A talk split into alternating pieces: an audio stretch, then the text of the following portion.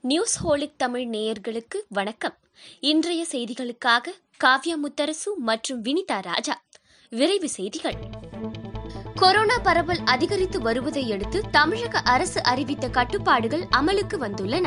கட்டுப்பாடுகளை முறையாக கடைபிடிக்காவிட்டால் இரவு நேர ஊரடங்கு அமல்படுத்தப்படும் என்று தமிழக அரசு தெரிவித்துள்ளது. கொரோனா பரவல் அதிகரிக்க தொடங்கியுள்ள நிலையில் சென்னை மாநகராட்சி பகுதியில் வழிகாட்டு நெறிமுறைகளை கடைபிடிக்காவிட்டால் ஐநூறு ரூபாய் வரை அபராதம் விதிக்கப்படும் என்று தெரிவிக்கப்பட்டுள்ளது. முகக்கவசம் முறையாக அணியாவிட்டால் இருநூறு ரூபாய் அபராதம் விதிக்கப்படும் என்றும் பொது இடங்களில் எச்சில் துப்பினால் ஐநூறு ரூபாய் அபராதமும் பொதுமக்கள் கூடும் இடங்களில் சமூக இடைவெளி கடைபிடிக்காவிட்டால் ஐநூறு ரூபாய் அபராதம் விதிக்கப்படும் என்றும் தெரிவிக்கப்பட்டுள்ளது. மேலும் இரண்டு முறைக்கு மேல் அபராதம் செலுத்தும் நிறுவனங்கள் மற்றும் கடைகளுக்கு சீல் வைக்கப்படும் என்றும் தெரிவிக்கப்பட்டுள்ளது. சென்னையில் மாநகர போக்குவரத்து கழகத்தின் சார்பில் இன்று முதல் கூடுதலாக நானூறு பேருந்துகள் இயக்கப்படுகின்றன.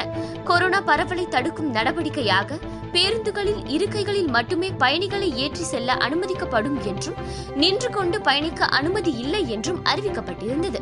சென்னை மாநகர போக்குவரத்து கழகத்தின் சார்பில் இயக்கப்படும் பேருந்துகளில் நாற்பத்தி நான்கு இருக்கைகள் மட்டுமே உள்ளன. இந்நிலையில் பொதுமக்கள் சிரமமின்றி பயணிக்க ஏதுவாக இன்று முதல் நானூறு பேருந்துகள் கூடுதலாக இயக்கப்படுகின்றன. நாட்டில் ஒருநாள் கொரோனா தொற்று எண்ணிக்கை புதிய உச்சத்தை தொட்டுள்ளது. இன்று காலையுடன் முடிந்த இருபத்தி நான்கு மணி நேரத்தில் இதுவரை இல்லாத அளவுக்கு ஒரு லட்சத்து நாற்பத்து ஐந்தாயிரத்து முன்னூற்று எண்பத்து நான்கு பேருக்கு வைரஸ் தொற்று ஏற்பட்டுள்ளது. மேலும் ஒரே நாளில் எழுநூற்று தொன்னூற்று நான்கு பேர் கொரோனாவால் உயிரிழந்து உள்ளனர் என சுகாதார அமைச்சகம் தெரிவித்துள்ளது. கோயம்பேடு சந்தையில் சில்லறை வியாபாரிகளின் கோரிக்கையை ஏற்று திங்கட்கிழமை வரை கடைகள் வழக்கம் போல் இயங்க அனுமதிக்கப்பட்டுள்ளன. கொரோனா இரண்டாம் அலை காரணமாக கோயம்பேடு சந்தையில் சில்லறை வியாபாரிகளின் கோரிக்கையை ஏற்று திங்கட்கிழமை வரை கடைகள் வழக்கம் போல் இயங்க அனுமதிக்கப்பட்டுள்ளன. கொரோனா இரண்டாம் அலை காரணமாக கோயம்பேடு சந்தையில் சில்லறை விற்பனை செய்ய தமிழக அரசு தடை விதித்தது. இதை எதிர்த்து சில்லறை வியாபாரிகள் நேற்று வணிக நிர்வாக அலுவலகம் முன்பு போராட்டத்தில் ஈடுபட்டனர். அதைத் தொடர்ந்து நடத்தப்பட்ட பேச்சுவார்த்தையில் திங்கள் வரை அனைத்து கடைகளும் இயங்கலாம் என தெரிவிக்கப்பட்டது. மனிதர்கள் தங்களுக்கு பிடித்த மதத்தை தேர்வு செய்ய சுதந்திரம் இருப்பதாக உச்சநீதிமன்றம் தெரிவித்துள்ளது.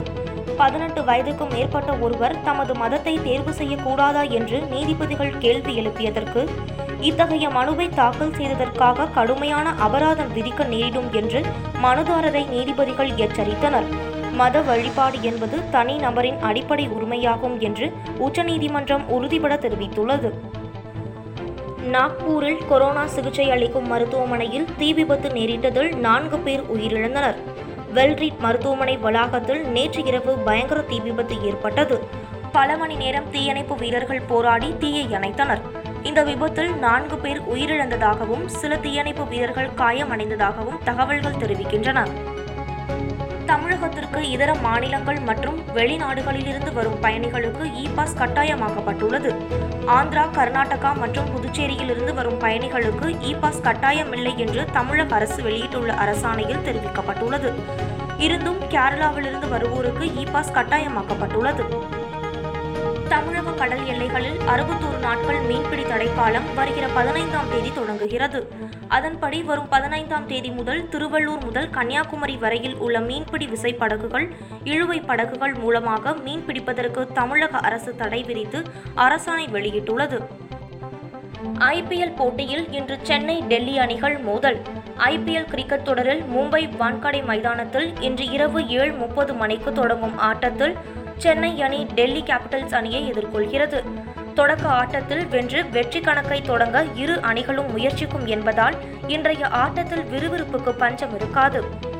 இத்துடன் இந்த செய்தி தொகுப்பு நிறைவடைந்தது. நன்றி வணக்கம்.